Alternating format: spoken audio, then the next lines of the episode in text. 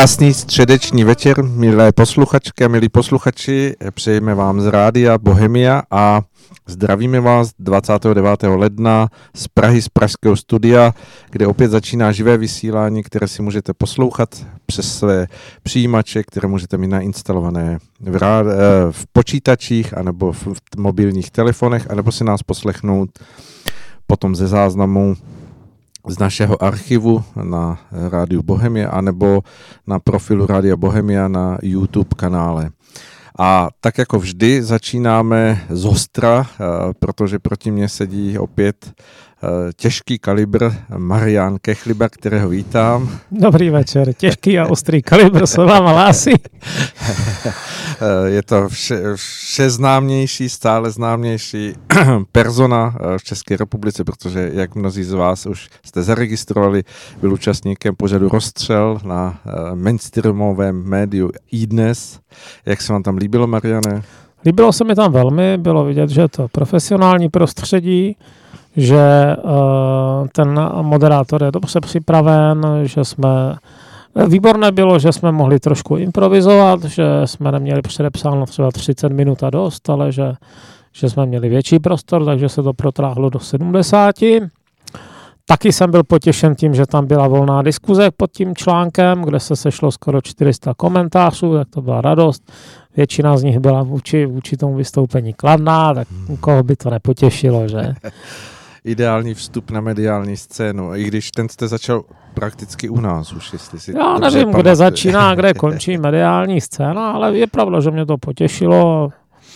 Uvidíme, jak to půjde dál. Dobře, pojďme se uh, opět v našem formátu na západní frontě klid dotknout událostí, které jsou aktuální v dnešní době. A tak jako jsme minule začínali, i když to je na západní frontě klid, uh, trochu na druhou stranu, na východě, v Iránu, tak eh, teď nám asi nedá, než začít opět, paradoxně, na východ eh, od té západní fronty a podívat se do Číny a tak trochu možná to dnešní vysílání věnovat eh, jakési rekapitulaci toho, co se děje okolo toho záhadného koronaviru, který se tam Určitě šíří. můžeme. Eh, mě zrovna téma šíření infekčních chorob docela baví, i když to není téma, kdo ví, jak pouzbudivé, ale zase se člověk něco dozví o světě. A právě jsem teď připravoval k korekturám Zapomeňte příběhy 3.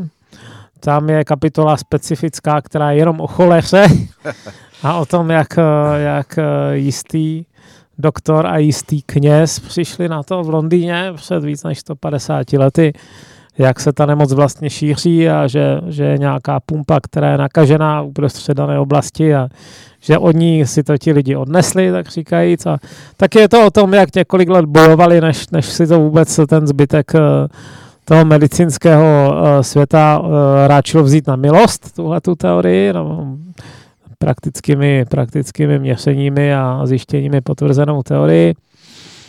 No a teď máme vlastně to samé, protože zase v zapomenutých příbězích 2 byla kapitola o, o španělské chřipce a, a v jedničce byla o pravých neštovicích zavlečených do Jugoslávie v 70. letech. A teď máme takové malé deja vu, protože, protože to, co se v té Číně děje, let čem tyhle ty věci připomíná je docela dobré se podívat na nějaké základy. Hmm, pojďme na to. Eh, dobře, no tak eh, první, co víme, že pravděpodobně ta infekce začala už někdy v první třetině prosince loňského roku, takže asi tak před 50 dny. Zhruba 8.12. tuším, že tak byl se to odhaduje. případ. Teď je to Čína. Čína není země, která by měla kdo ví jak nezávislá periodika, nezávislé blogery. Státy obecně mají tendenci přikrašlovat sebe sama před zbytkem světa, zatajovat věci, které se jim nehodí do krámu, povyšovat věci, které se jim hodí do krámu. V tomhle zrovna ta Čína není sama, to dělá kde kdo. To je takový přirozený instinkt úředníka a politika. Ale ve státech, jako je, dejme tomu, zrovna Česká republika, je dost těch lidí, jako jsme třeba zrovna my, eh, kteří se šťarají v detailech, které se zrovna té vládě nehodí. Jo. Tak a naštěstí tady je takové, řekněme, právní prostředí, že drtivé většina z nás za to nehrozí žádný postih. A eh, ono je to tím pádem trošku ta schopnost té vlády určovat, kam půjde veřejná komunikace, je tím přece jenom docela podvázaná. I když se snaží určitě. Snaží se nepochybně, je to lidské, já to chápu, neříkám, že bych to dělal nutně já, ale chápu, že to dělá spousta lidí, ale nemají zatím teda chvála bohu ty možnosti, aby uh, dokázali prosadit jednu linii. Uh, v té Číně to přece jenom jinak, tam vystupovat nějakým způsobem proti oficiálním sdělením je riskantní, Neříkám, že vás zabijou, ale, ale pokud, jste příslu, pokud jste se nacházíte ve vhodném místě, tak si myslím, že můžete klidně skončit i v tom táboře jako ti Ujguři. Eh, pokud, se, pokud jste Číňan s postavením, tak i tak můžete, dejme tomu, přijít o kariéru nebo být nějakým způsobem šikanován tajnou policií. Je docela užitečné si uvědomit, že velké problémy měl třeba před 15 lety ten lékař, který přišel s tím, že epidemie SARS se vymkla kontrole, že to existuje.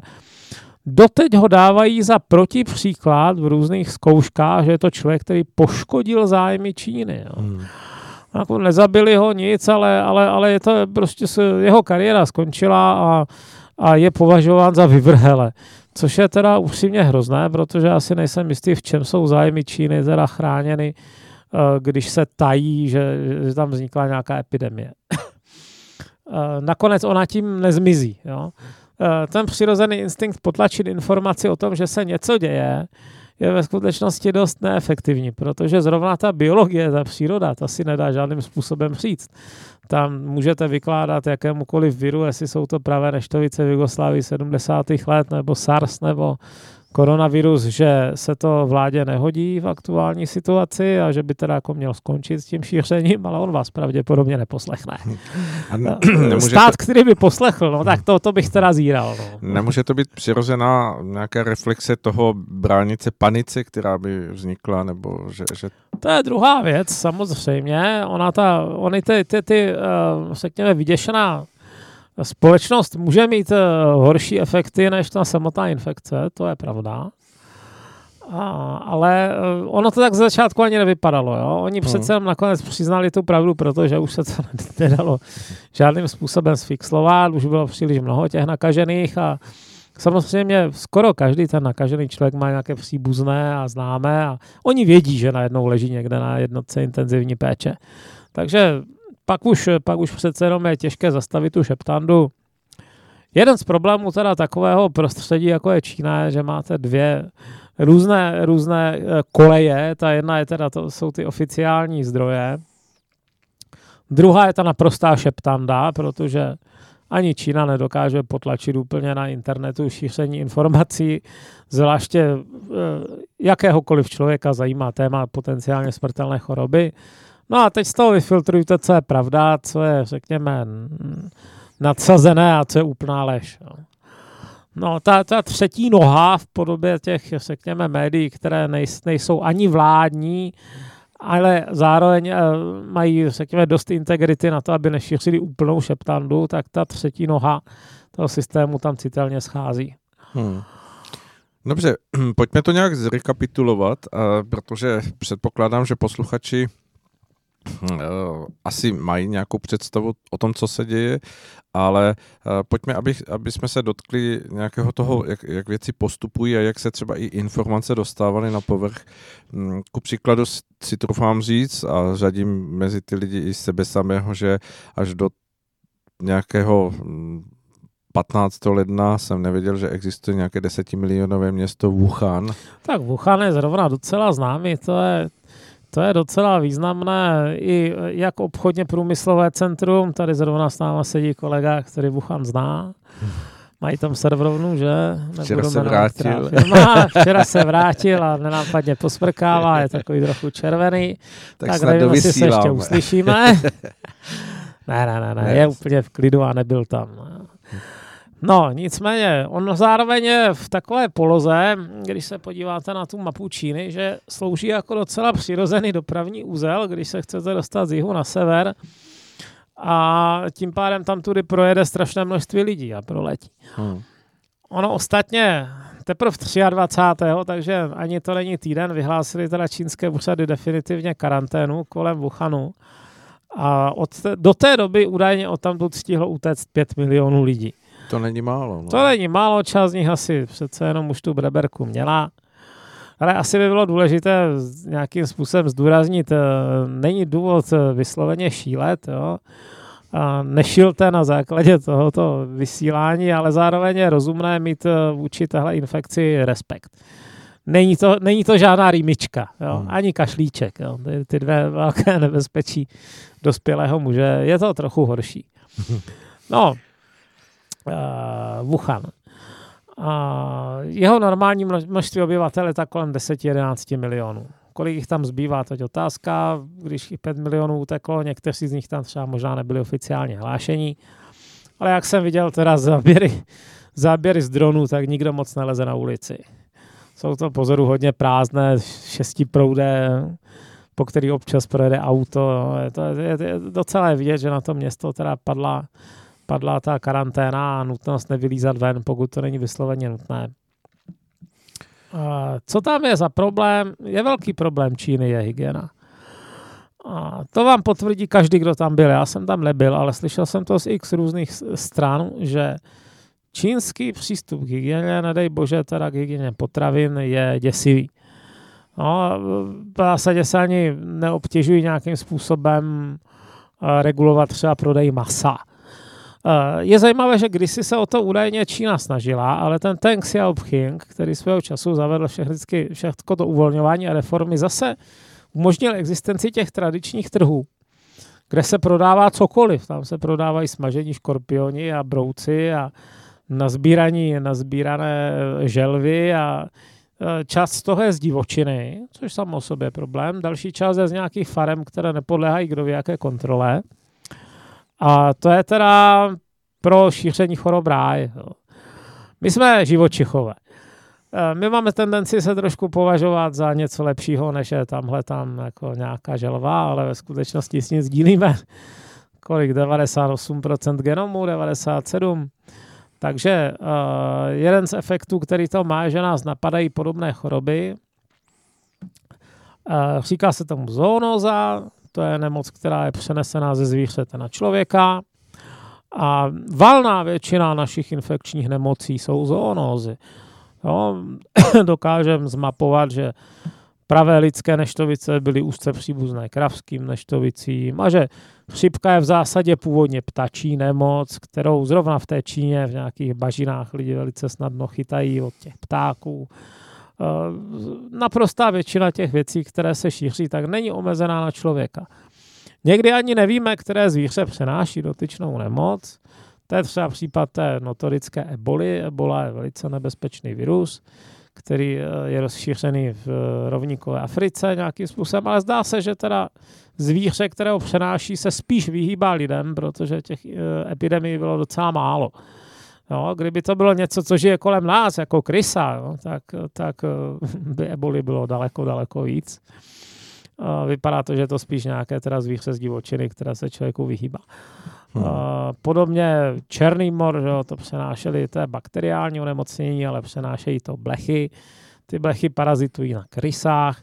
Dokud v Evropě žili převážně krysy, tak to byl velký problém. Nicméně krysy byly vytlačeny kým? Potkany. Potkany. Ano. Byly jimi vytlačeny už dřív, než se Evropani naučili používat mydlo. Nicméně ty potkaní blechy, ty ten mor nepřenášejí. No, takže skončily mory v koncem 17. století, hurá, ještě daleko dřív, než jsme si uvědomili, že je potřeba nějaká hygiena, nějaké, nějaké kaderatizace a podobně. Tam, kde ty krysy žijí dodnes, dejme tomu Indie nebo Mongolsko, tam je to, tam stále ten mor se endemicky vyskytuje a občas někoho zabije. I když my už dneska jsme samozřejmě trošku lepší, co se týče identifikace, že někdo má mor a, a snažíme se ho nějakým způsobem léčit. No, tak případ Wuhan. Tak eh, je podezření, byť teda musíme říct, z Číny nikdy nelze říct, že máme úplně spolehlivé informace, ale je podezření, že uh, epicentrem toho problému je jeden místní trh, kde se právě vedle normálního masa, které v čínských poměrech to znamená, že si ho klidně ošaháte před prodejem, když se vám nelíbí, tak ho vrátíte, padá na zem, prodejce ho zvedne, otře a tak dál. tak vedle toho byly prodávány teda ty živé zvířata jako na porážku a nikdo extra neřešil otázku, jestli jsou zdravá nebo ne, jestli si tady představujete nějaké jako veterinární službu, jako u nás neexistuje. Nebo, Takže dá se říct, že třeba někde chycený netopír nebo had je mhm. součástí mm, tohoto trhu. Netopír, had, cokoliv, je to tak. A ta nejchudší vrstva je tam, tak říkajíc, extrémně ekonomicky citlivá, jinými slovy, aby se najedla, tak si nemůže moc vybírat. To znamená, že snědí všechno. Netopíři polévka je jedna z těch položek, které, které bohužel tam figurují, tak říkají, na seznamu tradiční, tradiční jídel. Není to zase tolik lidí, jo? Jako nedá se říct, že by 50% Číňanů jedlo, jedlo netopíry, ale přeci jenom je jich dost na to, aby se ti netopíři chytali, protože netopíři farmy, pokud vím, nejsou, hmm. no tak je chytají někde v divočině a vyrábějí z nich polívku. Zrovna ten koronavirus, který je jinak dost příbuzný SARSu, viru, který způsobuje SARS, tak eh, je mimo jiné jako jeden ze přirozených rezervoárů jsou netopíři. Netopíři jsou vůbec zajímavá stvoření, oni mají e, vůči člověku velmi rychlý metabolismus, to jsou takové vlastně uzlíčky, jako extrémně rychlé, extrémně s, s vysokou teplotou a tak dál. A je možné, že jim to pomáhá vůči některým infekcím, protože netopíři například přenášejí vsteklinu, ale nepodléhají, nebo vypadá to, že většina z nich jim tomu nepodlehne. To člověk, když toho ten netopír kousne, což se může stát, tak um, přece jenom má velké riziko, že se tou uh, vsteklinou, dejme tomu, nakazí a že podlehne, protože vsteklina je příšerná nemoc, v podstatě, když se projeví příznaky, tak 100% smrt. Je jedna holka od někud z Milvěuky, která to přežila na základě speciální léčby, ale vsteklina buď, buď, buď, buď, včas, buď včas ošetřit eh, vakcínou nebo umřít. No a ten koronavirus může být eh, podobně přenosný právě z těch netopírů. Hmm ve světě, kde by, kde by tam existovala nějaká nezávislá akademická vrstva, která by to mohla zkoumat nějakým jiným způsobem, by jsme se třeba včas dozvěděli, jak to teda reálně vypadá, nebo aspoň se spožděním. U té Číny to asi budou permanentně dohady. Takže to je, to je problém. Čína teda v posledních týdnech konečně teda tyhle ty trhy zakázala, které léta tolerovala. Čili už by podle čínského zákona nemělo být možné jen tak mít vedle sebe živá zvířata čekající na porážku a maso, a, ale jak dlouho bude trvat prosadit na ten zákaz, to nevím, přece jenom je to miliardová země, místní úřady jsou schopné přijímat úplatky, asi to nějakou dobu bude trvat. Každopádně, pokud to Čínu přiměje trošku víc brát eh, v potaz eh, potřeby hygieny, tak to bude jedině dobře, protože tam žije přes miliarda lidí nahloučených v několika opravdu mimořádně koncentrovaných aglomeracích, takže jakékoliv selhání hygieny, které by eh, vedlo k rozšíření nějakého patogenu, tam bude mít nesmírně úrodnou půdu a ono se to teď ukázalo docela, docela v plné nahotě a bude dobře, když se budou tyhle věci řešit. Hmm. Mám ještě něco říct o, o stokovém oleji? můžeme, můžeme, no, to bylo to velmi zajímavé. Vím, že jste o tom psal na vašem blogu kechlibar.net, tak pojďme. Stokový olej je teda jev, který se vyskytoval, pokud vím, hlavně právě v čínsky mluvících oblastech. Neříkám, že jenom v Číně svého času proti ní museli zasahovat i na Tajvanu a možná v Singapuru, to už hlavně nevím. Ale zkrátka, smažíte, smažíte, dosmažíte, máte na té panvi olej. Kam s ním? Všimněte si, že ani u nás není kdo jaká infrastruktura na to, aby se, dejme tomu, domácnosti běžné zbavili frita, vyjetého fritovacího oleje. Nebo, nebo takového, na kterém smažili. Minimálně teda průmysl, potravinářské podniky, které smaží víc, tak ty opravdu to musí sbírat do sběrných nádob a, a nějakým způsobem odevzdávat. Nicméně, když jste ta domácnost, vaše nejpřirozenější tendence je vylít to do odpadu, že? Eh, čistíte tu pánev a tak dále, uvolňuje se to tím detergentem. No, ten detergent to samozřejmě odloučí od té pánve, ale neznamená to, že ten olej zanikne. Ten tedy teče do té stoky. Jenomže olej přece jenom není voda, nemísí se s ní, má tendenci se tam nějakým způsobem srážet. Když se podíváte na pojem Fedberg, jo, anglicky iceberg je teda ledovec, no tak Fedberg bude něco jako ledovec, ale, ale z tuku, tak zjistíte, že Fedberg neboli na zhloučení, velké nahloučení použitého tuku, oleje, rozstaveného sádla, kde čeho, uvnitř kanalizace, že je to docela problém, že můžou vzniknout i několika tunová tuková monstra, která zacpávají kanalizaci a to všude. Jo. Největší případ jsem viděl v Londýně, ale, ale to je skutečně univerzální problém. Kde se smaží, kde se vylívá, tam tyhle ty věci vznikají.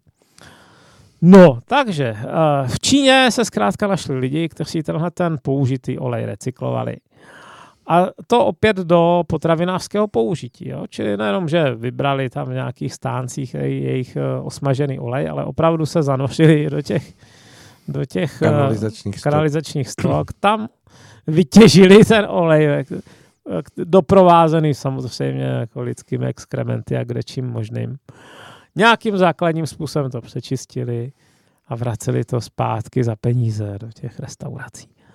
Jo, tak to, to je něco, z čeho by libovolný uh, zdejší hygienik upadl na znak, dostal infarkt a musel by se hledat další. A tam se to dělo. Ano, vláda proti tomu teda zasáhla, protože to už byl opravdu velký problém. Uh, někdy před deseti lety se odhadovalo, že až jedno z deseti lacinějších jídel usmažené na tady tomhle tom a čínská, čínská eh, kuchyně je zrovna jako na smažení docela zatížená, že? To je samý vok a podobně.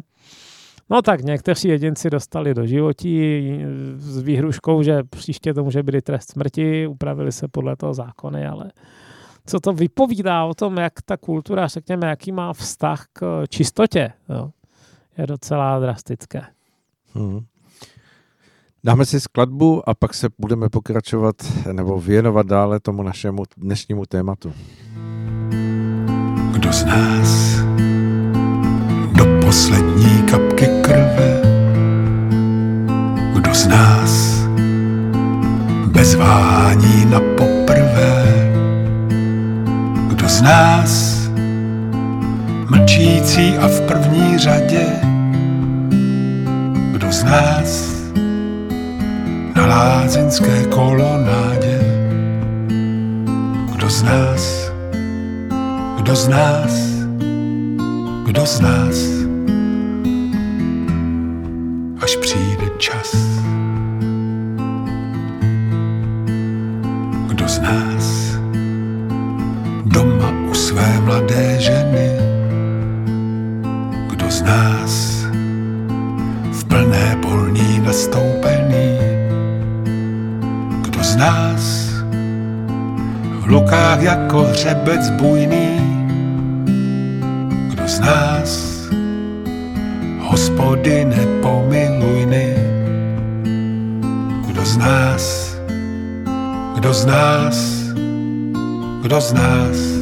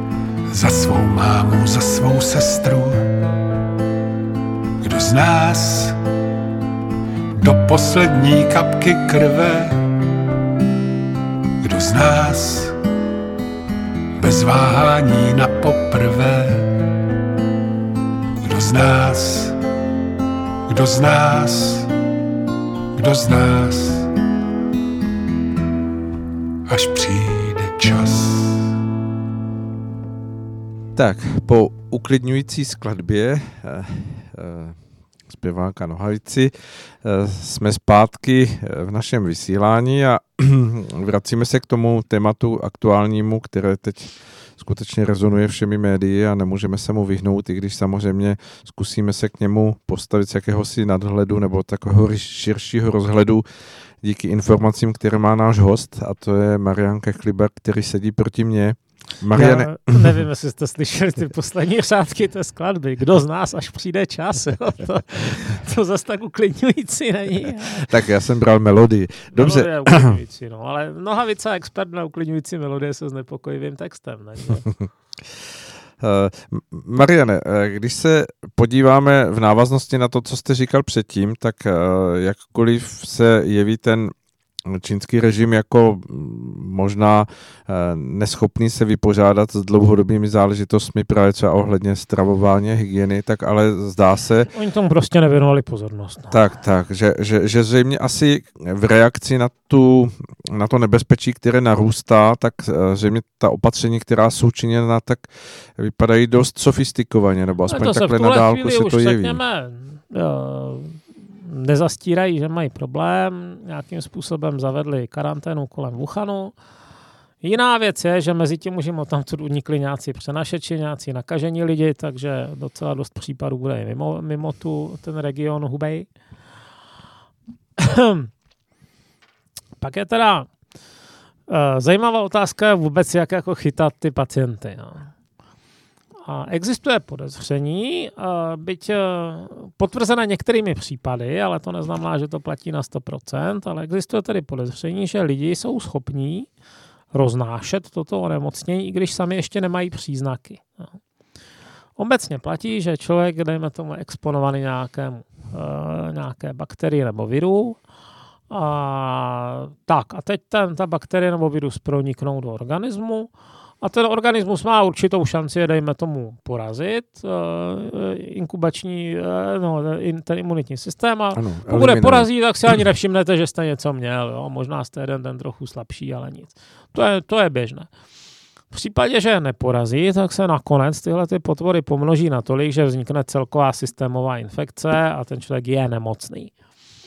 Projevuje se to různě, teplota, prostě obtíže dýchat a tak dál. Každá nemoc má svoje, někdo má vyrážku a tak dál. To, to, je prostě, to už jsou takové ty klasické Svalová příznaky. bolest ano. Nicméně tomuhle tomu e, období mezi tím, kdy se nakazíte, nebo kdy jste exponovaný tomu viru, kdy se s ním potkáte, nebo bakterii, a mezi tím, když se objeví vaše první příznaky, že s váma něco není v pořádku, tomu se říká inkubační doba. U některých nemocí je teda velmi krátká. velmi krátká je třeba u cholery. Vy z budoucí zapomenuté příběhy 3, tam na to někdy stačí 2-3 hodiny. Hmm. Od požití těch bakterií do, do situace, kdy se vám začne kroutit psycho, je to velice rychlý proces. To mají ostatně, každý má trošku benignější zkušenosti s tím, že snědl něco špatného a během pár hodin mu bylo blbě. To je fakt rychlý proces. Na opačném pólu máte, dejme tomu, virus HIV, chytnete, než, než dostanete ten AIDS, to může několik let trvat, jo, i deset třeba. U někoho dva, u někoho deset a mezi tím to veselé roznášíte. No a tady se přesně dostáváme k tomu, k tomu, k tomu kritickému bodu. Jestli ten člověk, který už je nakažený, ale ještě o tom neví, jestli je schopen dotyčnou nemoc roznášet dál. V některých případech ne, v některých jo, je to vlastnost té nemoci, někdy je to tak, že jenom na samotném konci té inkubační doby, ale ne v průběhu jim celém, ale dejme tomu poslední 10%. No a u tady téhle nemoci to teda bohužel vypadá, že jo, i když zatím si nejsme úplně jistí, jestli je to uh, stejně intenzivní ten přenos a podobně. No, máme teď případ v Bavorsku. V Bavorsku onemocněl Němec, teda, který se účastnil školení, na, který přijela, na které přijela jeho čínská kolegyně. Ona sama ani nebyla z toho města Wuhanu, ona byla z Šanghaje, ale její rodiče byli z Wuhanu, přijeli za ní do Šanghaje, ona z Šanghaje letěla do Mnichova, tam si teda poškolili, ještě byla zdravá, teprve na zpáteční cestě mnoha hodinové letadlo mi začalo být blbě. Mezitím stihla nakazit toho Němce, Němec stihl nakazit tři další Němce, takže jako očividně to funguje i v té, i v té asymptomatické době. I v té, stejně tak jsou případy nějaké další v Číně, kdy prostě paní nakazila pět svých příbuzných, aniž by to na ní bylo vidět. Uh, no, bohužel tenhle ten způsob přenosu funguje. No. Takže to je pro, řekněme, tu budoucí epidemii v Číně minimálně nezanedbatelná věc a mimo Čínu je otázka, jak účinná ta opatření budou, jo, kterou zavedou jiné státy. Hmm. Já, si, já si třeba myslím, že státy jako západního světa nebo Japonsko mají docela schopnosti, jak tomuhle zabránit, ale trochu se bojím těch států, jako je Bangladeš. To není zase tak daleko, jsou chudé, lidský život tam nemá kdo ví jakou cenu, mohlo by to tam vést k velké epidemii. Co třeba Indie, jak se díváte? Já nevím, jestli je Indie horší než Bangladeš, ale ano, to nebezpečí si myslím, že je tam srovnatelné. No. Hmm. A pak jsou teda jako nějaké čínské komunity třeba i v Peru. Jo. Peru, Bolívie jsou tam, taky to nejsou kdo ví jak bohaté a vyspělé státy, které by mohly zmobilizovat nějaké tisíce školených lékařů. To jsou podle mého názoru ta největší rizika v tom třetím světě. No, tam, kde, tam, kde ty státy nemají tu adekvátní kapacitu na to, aby se s tím problémem poradili, tak musíme doufat, že to tak nebude.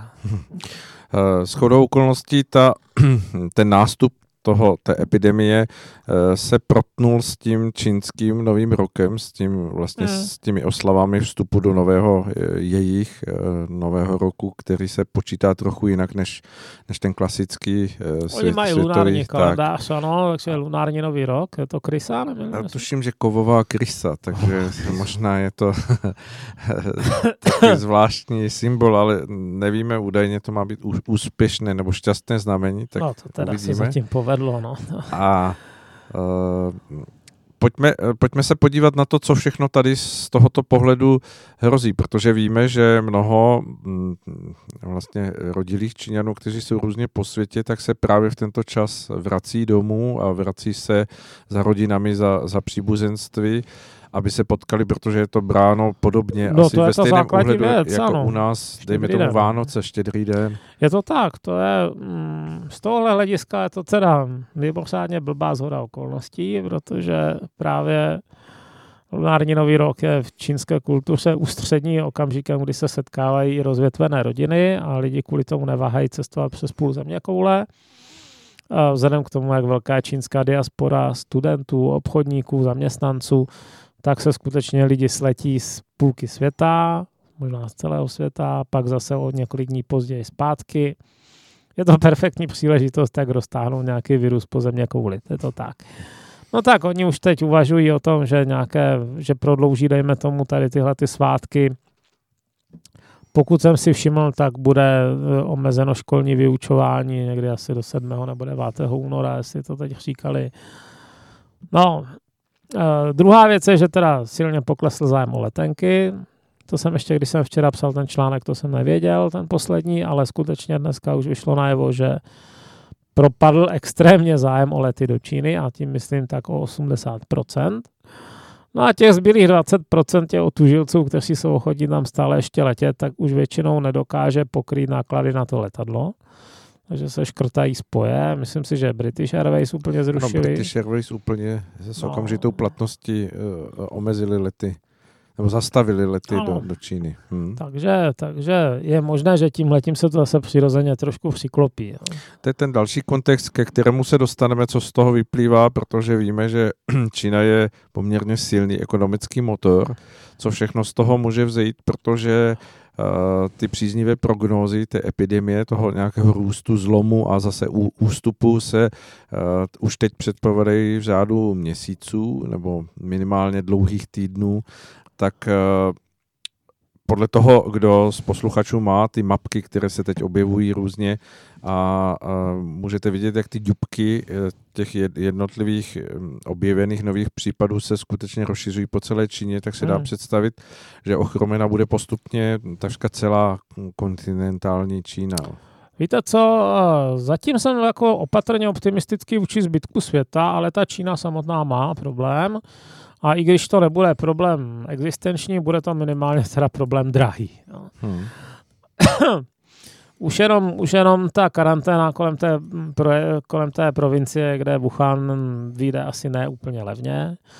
A viděl jsem záběry, i, i, i lidi píšou z jiných částí Číny, že se lidi o, mají strach lézt na ulici, uh, zavřeli docela velké uh, továrny, třeba i Foxconn, což je výrobce iPhoneů, tak pokud jim bude nějaké spoždění jako iPhoneu asi, protože prostě lidi nechodí do práce, je jim to i zakázáno. Takže, takže nějaký vliv na ekonomický růst to mít bude, ale já myslím, že ještě extra zajímavé bude téma uh, toho, jak moc je teda Čína uh, nahraditelná v obchodních vztazích zbytku světa. Protože v současné době se to v té Číně vyrábí poměrně dost. Ale už teď, už teď v rámci toho za jak jsou špatné vztahy mezi Amerikou a Čínou, které vlastně hrozí neustále nějakou minimálně obchodní eskalací. I když teď tam bylo nějaké malé oteplení. No to jo, ale eh, podívejte se na ty poslední tři roky, to je to, je to bogan. Hmm. Nahoru, dolů, nahoru, dolů, nahoru, dolů já být teda opatrným investorem, tak uh, bych eh, začal vyhlížet, kde je nápis exit. A uh, druhá věc je, že ani ta Čína už není teda tak levná, jak bývala. Větnam a Filipíny a spol jsou levnější. Možná už pomalují nějaké africké státy jako Rwanda, zatím teda na spíš na oblečení než na high-tech, ale přece jenom Etiopie, jo když, když jdete teda do obchodu, tak zjišťujete, že mm, třeba to oblečení je made in China míň, že to začíná nahrazovat právě Pákistán, Bangladeš, Sri Lanka, Kambodža. No, Prostě kde pracuješ ty malé děti. No a teď, když máme tady na jedné straně, ano, jiné jako děti je nepochybně víc v Africe než v Číně. Takže na jedné straně máme teda tenhle ten proces, řekněme, už politicky a ekonomicky motivované snahy hledat náhradní partnery a na druhou stranu to ještě hodí teda další, další forsáž tahle ta epidemie. A je možné, že to přivede, že to povede zase k určitému rozpletení těch vztahů. Ten svět byl extrémně intenzivně propojen, ale po tady těchto těch událostech je přece jenom si na místě klást otázku, jestli není méně riskantní, byť trochu dražší, mít velkou část toho vývoje doma. No. A když jsem se tak potuloval po těch internetových forech, tak jsem se dověděl zajímavou věc. Jak Evropa, tak Amerika třeba většinu, a to tím se myslí třeba 80% svého vybavení e, lékařského, jako jsou masky a rukavice a tak dále, dováží právě úplně od někud jinut. Američani převážně z Jižní e, Ameriky a Evropani z Indie a z Číny. Což teda ale znamená, že v případě nějakého globálního problému, kdyby, dejme tomu, byl podvázán ten obchodní styk a ta možnost zasílat blesku rychle na druhou stranu světa plné kontejnery zboží, tak uh, by třeba byl problém vybavit jenom zdravotníky jako nezbytnýma pomůckama. No. Tohle možná stojí teda za novou úvahu, protože když to tak vidím, toto je, toto je přenesený princip ze soukromého sektoru.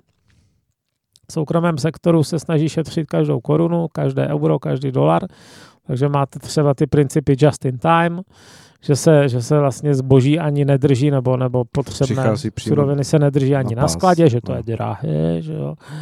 A, a tím pádem se to hned vozí teda kamionem, no ale to je všechno, to je všecko, tak říkajíc, podloženo tím, že ten provoz bude volný, jo. Je to optimalizace úplně jako na nejzasší hranu.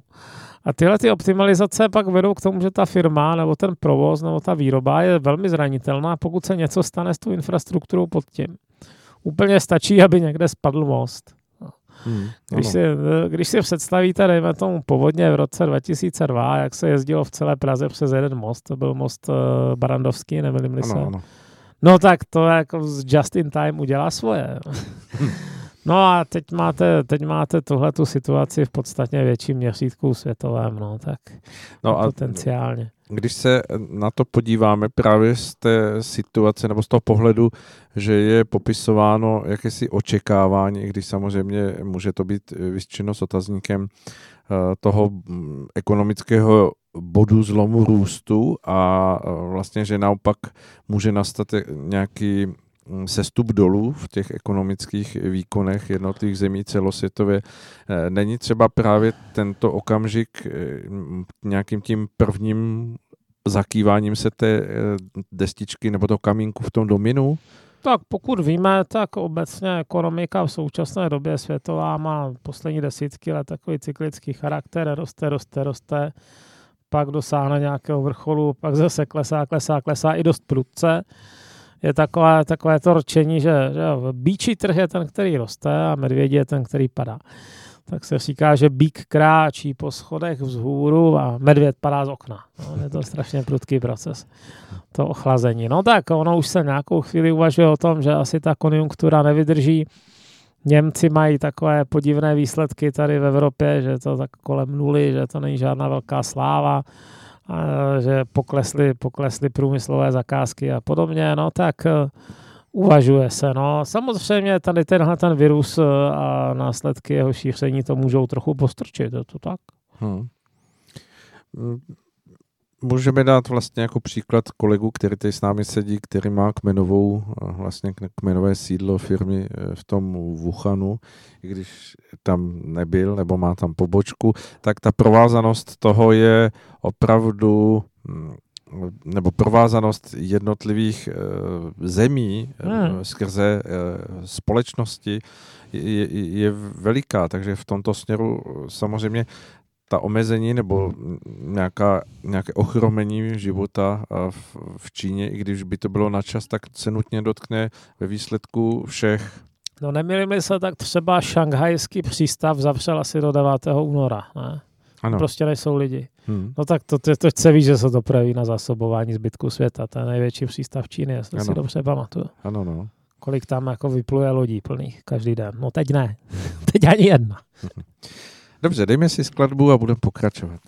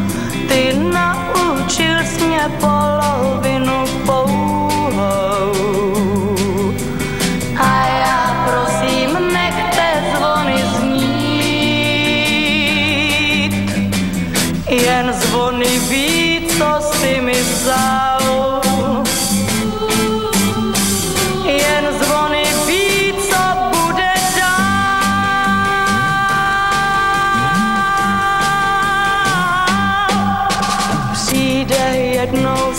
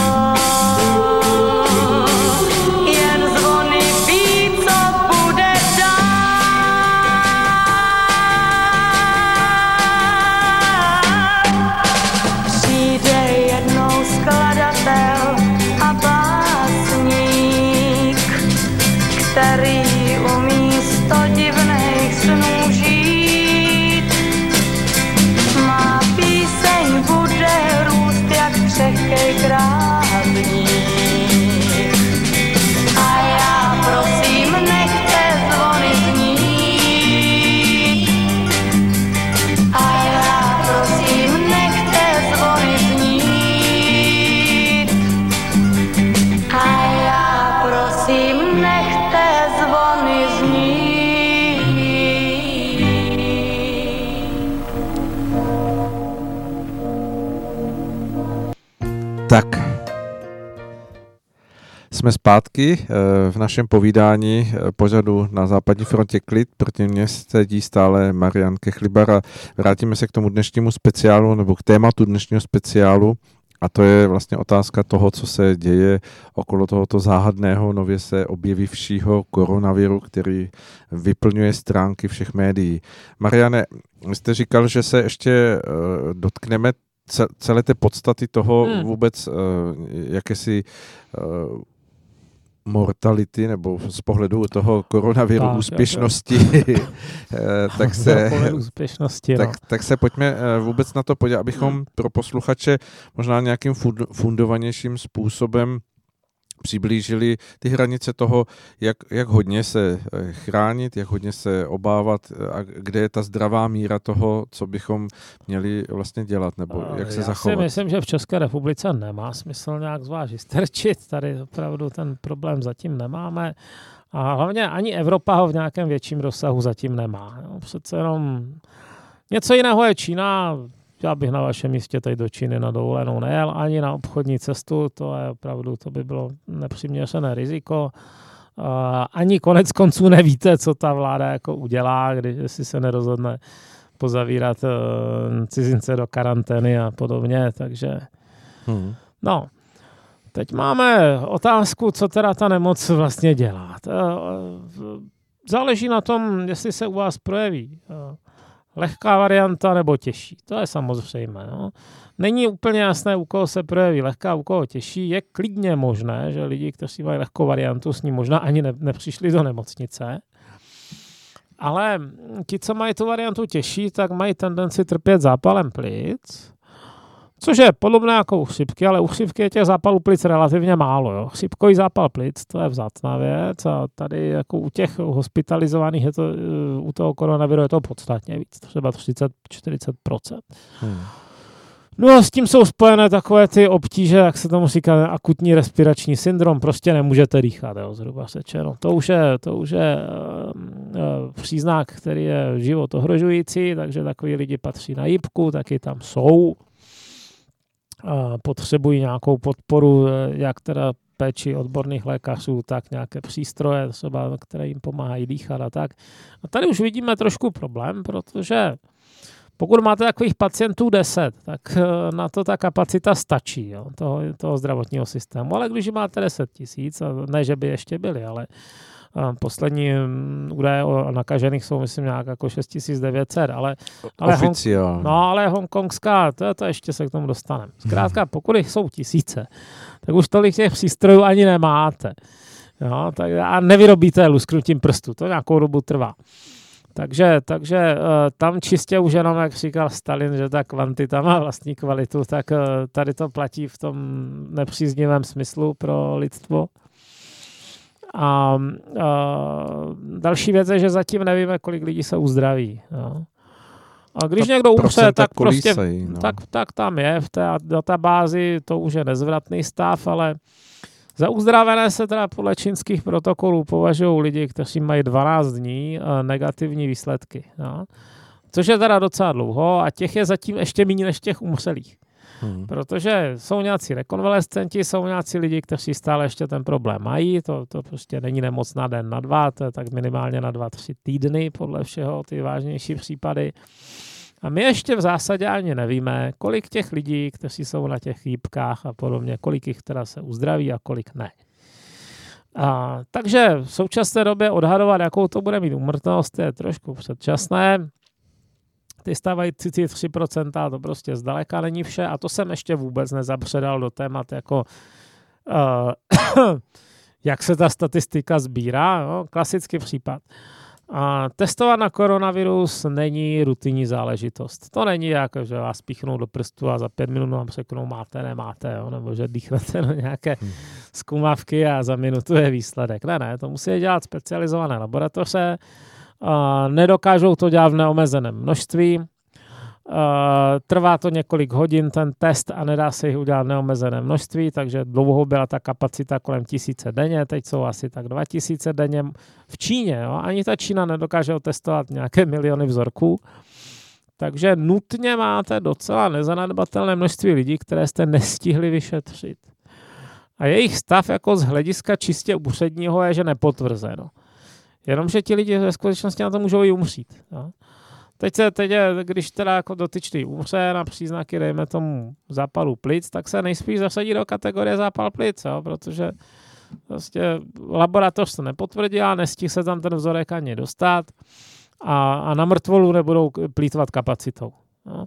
Přednost mají ti živí pacienti, u kterých se ještě něco dá dělat. Takže otázka, jaká je umrtnost, je teda zatím otevřená, ale prostě nemáme dostatek informací. Jo? Je to ještě moc čerstvé. Někteří lidi, kteří jsou na jípkách, umřou, někteří nebyli zachyceni, do, do, protože se prostě umřeli dřív, než stihli být otestováni. Pokud můžeme lehce usuzovat, tak SARS, který je dost podobný jako virus, tak v této fázi té epidemie měl relativně nízkou odhadovanou úmrtnost, tak 3-4%, a nakonec to bylo přes 10%, kolem 11%.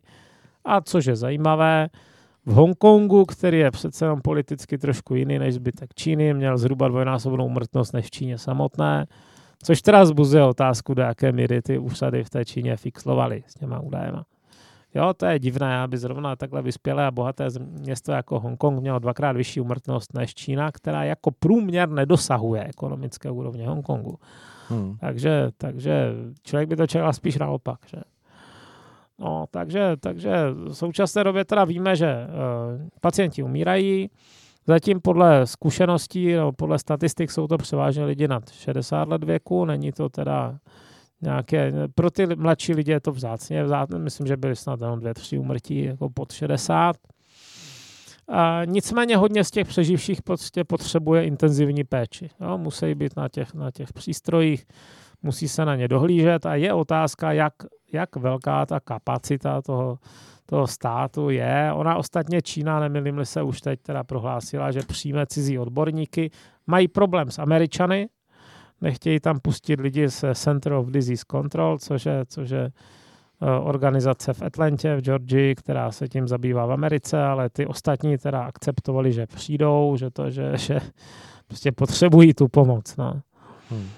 Myslím si, že podobné, podobný problém bude v těch sousedních státech. Nejinfikovanější, pokud vím, je Thajsko zatím z těch sousedních států. Nepočítám-li no, teda Tajván a spol, tak, eh, tak Thajsko.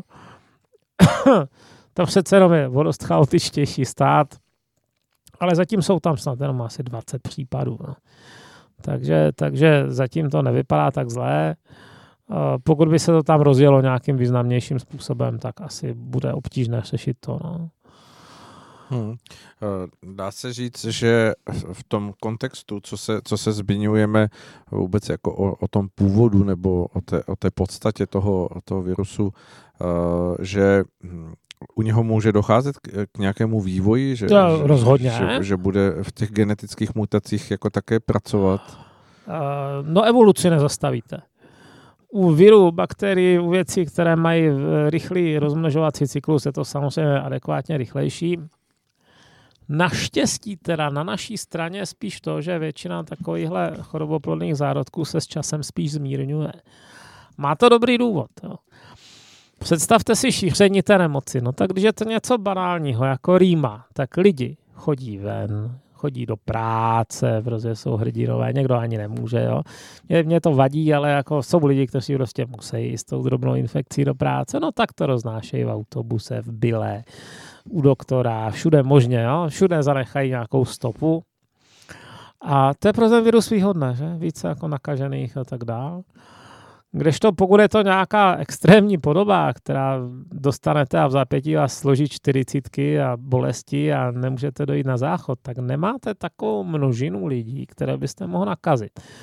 Buď teda své příbuzné, řekněme, kteří za váma tak odvážně přijdou, nebo s váma chudáci bydlí v jednom bytě, možná nějakého toho lékaře, ale ti zase jako mají trošku rozum a mají se tendenci aspoň trošičku izolovat – No a zdaleka to není tak uh, úrodné pole pro další šíření, jako ten člověk s tou mírnou formou, která, který, který může šířit všude možně. No. Takže tímhle tím mají ty mírné formy určitou výhodu v té populaci a, a časem mají tendenci převládat. Tak to je dobrá zpráva. No. Ta blbá je, že jakoby úplně přesně nevíme, co se v nejbližší době geneticky stane. No.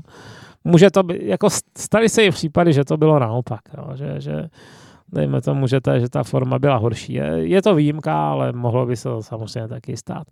Hmm. Konec konců zrovna ta Čína je, je zdrojem chřipky a ta chřipka taky má tendenci poklesávat a zase vzplanout. A některé ty formy toho viru H1N1 a spol taky nebyly úplně banální. Jo. Nechci říct, že to byla metla. A jednou teda byla, že to byla španělská chřipka po první světové válce. To mělo hodně obětí, ale je vidět, že to občas trošku i, i poskočí opačným směrem. Ale většinou, většinou platí, že se s časem ta epidemie spíš zmírňuje. No. Jak se díváte, Mariane, eh, z tohohle pohledu nějakého toho zápasu s, s tím onemocněním eh, na šance na nějakou vakcínu nebo vůbec nějakou eh, sofistikovanou formu boje ze strany lidí, jestli bude na tento koronavir jako možné nahlížet za nějakou chvilku, že, že je vlastně vakcinovatelný? Dneska máme naštěstí relativně rychlou schopnost dekodovat DNA a podobné záležitosti. Já si myslím teď jistě, jestli koronavirus je RNA virus nebo DNA virus, myslím, že je to RNA virus, ale oznámili právě dneska Australani, že už ho dekodovali a vyvěsili to i na web, ten, ten jeho kód. Což eh, znamená určitou šanci, že se, že se podaří najít teda účinnou, účinnou vakcínu. Naštěstí, naštěstí uh, on není zas tak mutagenní. Jo. Třeba HIV je strašlivě mutagenní. To je důvod, proč se proti němu tak těžko bojuje. On opravdu i v těle jednoho pacienta neustále vyrábí nějaké nové kopie a nové varianty, takže se pro něm bojuje poměrně obtížně. A uh, ten koronavirus asi zas takový není. Jiná věc je, což se musí brát taky v úvahu, že jakékoliv rychle, úplně jakékoliv uh, medicament, který se rychle vrhne na trh, tak není otestovaný. Prostě. Může mít nějaké vedlejší účinky o pár let později. Já už si nepamatuju, co to bylo za lék, který svého času právě uvedli. Tamif, Tamiflu, myslím, že se jmenoval nějaký lék. Snad to bylo Tamiflu a ono to teda zvyšovalo frekvenci nějaké narkolepsie, jo, kdy, kdy ti lidi upadají teda dom, dom dlob. Myslím, že snad desetkrát. Ona je to naštěstí poměrně vzácný stav, hmm. ale, ale stejně e, takové věci se nedají vyloučit. Jo. Začnete do sebe něco neotestovaného ládovat. Každá v podstatě se dá říct, že každá medicína, jo, a tím nechci říct, že to lidi nemají jíst, jo, ale každá medicína má kromě, kromě e, zamýšlených účinků i nějaké vedlejší. A to, co se řeší vždycky složitě, obtížně, dlouho, draze, je, aby ty vedlejší účinky nebyly horší než ty účinky zamýšlené. A někdy se na to přijde až po letech, jo, že ve skutečnosti jsou horší. No a u takhle, u takhle extrémně rychlé akce samozřejmě se to může stát. No. Hmm. Jako upřímně si myslím, že zrovna u těch mladších lidí to riziko tak velké není. Pokud už se blížíte té 60, tak je to samozřejmě jiná. Jo, když je naprosto disp- nebo což je druhá věc, pokud jsou to lidi s narušeným imunitním systémem. Máte třeba hodně lidí po transplantaci orgánů a jim se potlačuje ten imunitní systém, protože ten orgán je cizí a ten imunitní systém by na něj za, za, na něj za normální okolností zautočil, jo, což by vedlo k úmrtí toho člověka. No, k minimálně nutnosti ten orgán zase vyříznout. No tak tihle lidi jsou samozřejmě v nějakém ohrožení. Hmm.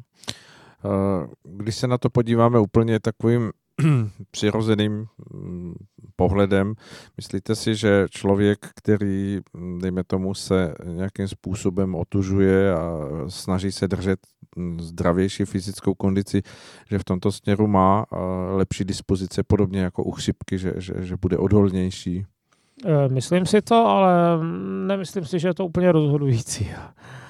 Je to, je to prostě i trošku otázka, myslím si, že víc než otázka zdraví je to, nebo to, toho, toho tréninku těla je to trošku otázka jako, jako nedotýkat se nedotýkat se rukama obliče, což je teda jako docela dobré doporučení i proti běžné, běžné chřipce a běžnému, běžnému eh, nachlazení. Jo? Jakoby ideální je nevystavovat se pokud možno, nebo nenutit to svoje tělo, aby s tou náloží těch bacilů bojovalo nebo virů. A e, to, to nejlíp uděláte tak, že si budete trošičku hlídat, jako co si zanášíte do nosu a do úst. Jo. To je daleko důležitější než ten samotný imunitní systém.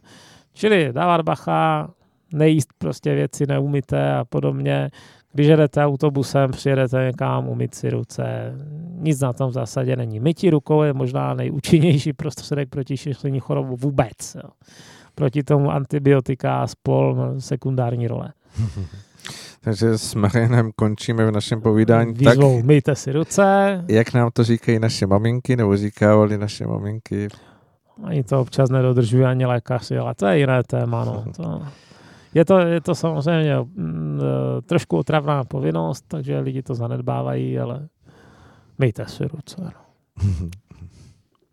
tak to je asi vše. Uh, já bych dodal ještě, držme si optimismus a zdravý nebo svěží náhled na to, co nás obklopuje a nedechme se úplně vykolit z toho všeho, co se na nás hrne, zejména od počátku letošního roku, abychom z toho neznervóznili. Naschledanou. Hm, naschledanou. Stejně mi rozumí, má v sobě stejný Láskou mě spoutá, párně se brání, jak motýl sevřený do dlaní právě, když chtěl by se vznést. Jak motýl v loukách, když jsme na překrásný květ a ví, pro něj tu nesmí už kvést. Já chci být volná, chci volně dýchat v bouřlivých vodách, najít si přístav v náručí vlít zůstávám svá. Se dá volně žít, lásku víc netrápit. Já jak dřív chci být já, být já. Já chci být volná, chci volně dýchat bouřlivých vodách najít si přístav. V náručí vlídnem, v něm zůstávám svá. V něm se dá volně žít, lásku víc netrápit. Já jak dřív chci být já, být já.